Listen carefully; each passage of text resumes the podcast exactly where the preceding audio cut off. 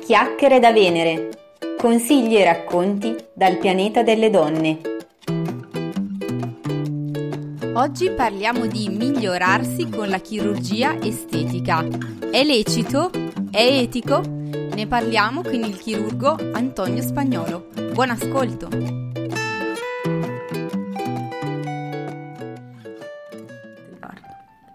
Allora, buongiorno a tutte e benvenute a questa nuova puntata di Chiacchiere da Venere.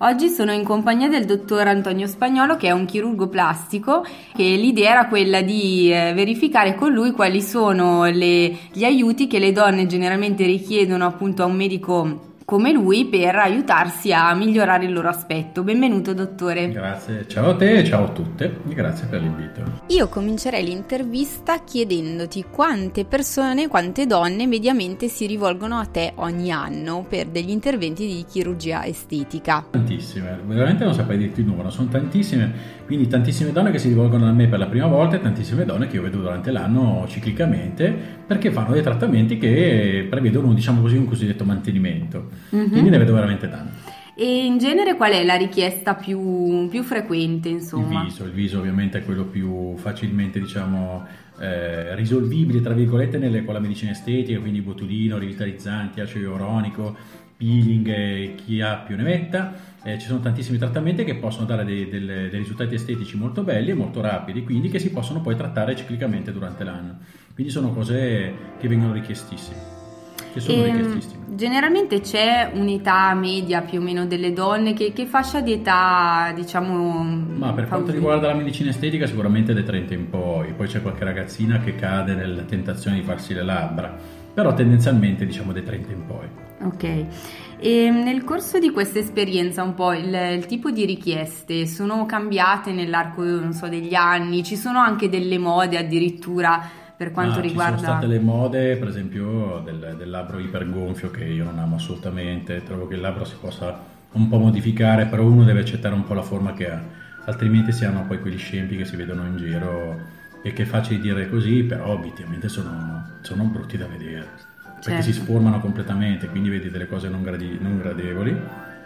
E, però mode, c'è stato i momenti la chirurgia plastica va un po', la medicina estetica vanno un po' diciamo delle onde eh, che cambiano diciamo altezza, quindi dipende un pochino da, eh, dalla moda, sì, ma penso che poi la cosa vera la faccia il gusto personale e anche il gusto del chirurgo che sappia dire no. Mm. Che è fondamentale. Ecco, a proposito di dire no, era una appunto delle domande che mi ero un po' notata. Ecco, se ti è mai capitato sì. di, di, dover dire di no a quali cose? Sì, io ti dico, con l'esperienza e con gli anni eh, sto anche dicendo no in, in situazioni che realmente eh, le persone non possono prevedere quello che avranno dopo. Mm-hmm. Eh, delle volte le aspettative delle persone sono talmente distorte da quello che poi è la realtà loro, dalla loro realtà estetica che non riescono neanche a capire che risultato potrebbero avere. Di conseguenza, delle volte non è soltanto dire di no a un'ottava, ma anche dire di no a un risultato che nella testa della persona non, non te- è chiaro. Non è chiaro. È... Quindi eh, determinate volte le persone pensano che con la chirurgia plastica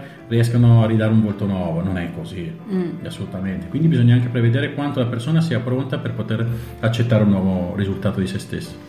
Certo, e infatti ragionavo su questo fatto, cioè mi chiedevo se tendenzialmente le donne eh, vogliono migliorare se stesse con l'aiuto della chirurgia perché hanno un ideale di sé che vogliono raggiungere o perché hanno invece altri modelli esterni, cioè io perché voglio essere come quella allora, là. Il modello oppure... esterno è, è, incredibile, io molte volte vengono delle, delle donne e si mettono davanti allo specchio e mi piacerebbe avere qualcosa come Belene, il naso, il sedere, ma c'è già una, una, richiesta così, la persona sarebbe da accompagnare alla porta, mm-hmm. perché vuol dire che non ha capito assolutamente nulla di quello che può fare la chirurgia plastica e, e, probabilmente ha dei problemi con la sua immagine e non la può risolvere da me, ma la deve risolvere proprio da un'altra sede probabilmente. Certo, e in questo senso quindi è un po' un gioco anche molto sottile, anche psicologico sul discorso del limite, cioè certo, fin dove una naturale, ha senso che si spinga o meno. È naturale, perché mm. altrimenti veramente si fanno delle, delle cose Mm, che non sono poi soddisfabili, diciamo mm. nel senso che tu fai una richiesta che io non posso soddisfare, quindi è inutile che te la faccia. Magari se sono avido di denaro ti dico di sì, ma se sono una persona seria come penso di essere, ti dico di no. E comunque ci sono persone che dopo aver ricevuto da parte di un medico un rifiuto di questo tipo, eh, di fatto poi continuano per la loro strada, si rivolgono ad altri e così via. Niente, che ma tu sappia hanno continuato comunque imperterriti, sono andate da un'altra Perché- parte. Perché c'è un po' la presunzione. Eh, questo è anche colpa un po' di, penso del- di internet e del- delle possibilità del- che abbiamo attualmente eh, come social e come tutto, di sostituirsi al professionista. Mhm, E questa è un po' un'arroganza del, nostro secolo. certo. È l'arroganza proprio del nostro secolo. Di conseguenza tu pensi che... E poi vanno a farsi casini da altre parti. Mm, Oppure magari sì, avranno pure la...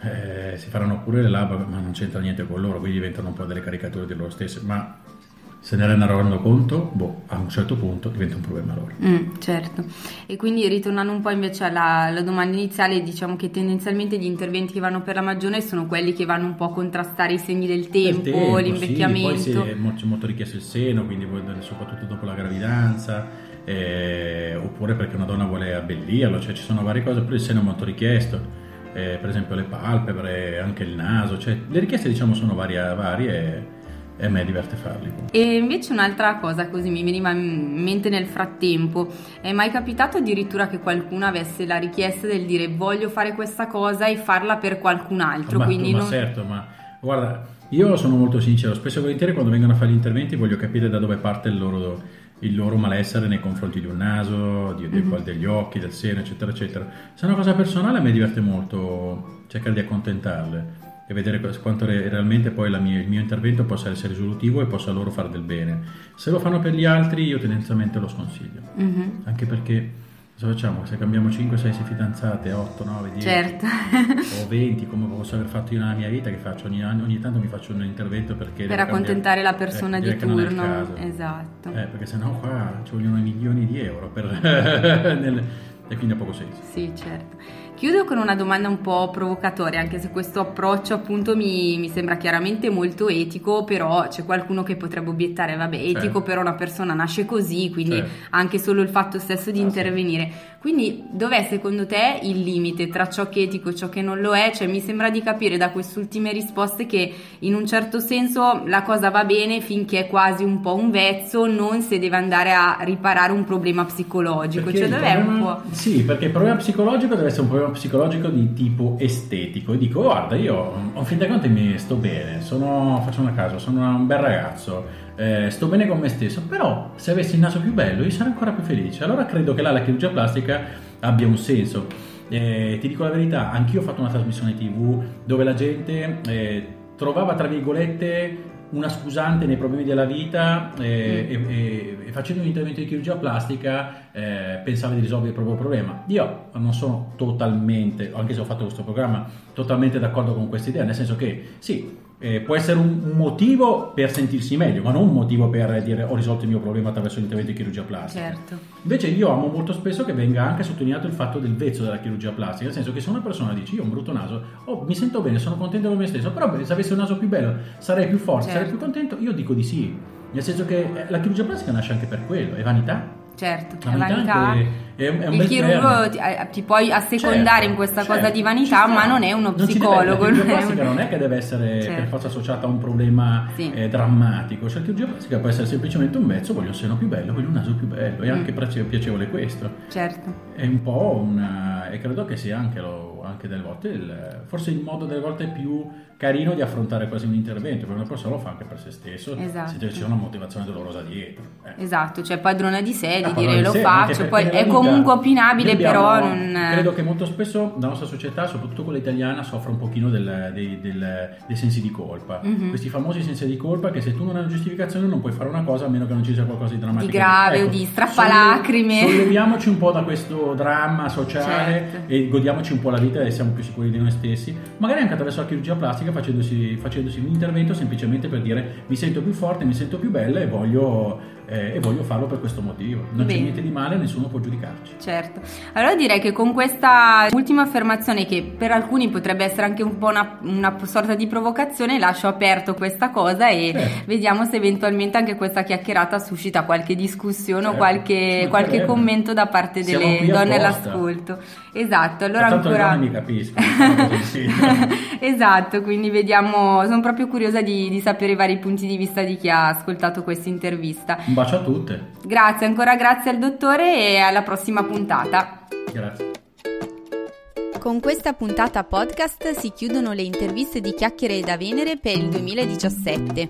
Vi aspetto però sul pianeta delle donne dove continuerò a farvi compagnia. Per il nuovo anno vi proporrò una serie di novità. Cominceranno i workshop, le conferenze, i mini corsi, insomma state sintonizzati perché davvero ce n'è per tutti i gusti e soprattutto l'obiettivo è sempre quello di migliorarsi, migliorarsi ed essere felici. Per rimanere aggiornate potete visitare il sito www.chiacchieredavenere.it, seguirmi sulla pagina Facebook, su Twitter, sul canale YouTube oppure, perché no, iscrivervi alla newsletter di Chiacchiere da Venere in modo da ricevere ogni 10 giorni contenuti e suggerimenti in anteprima e far parte così del club esclusivo del pianeta delle donne. A presto!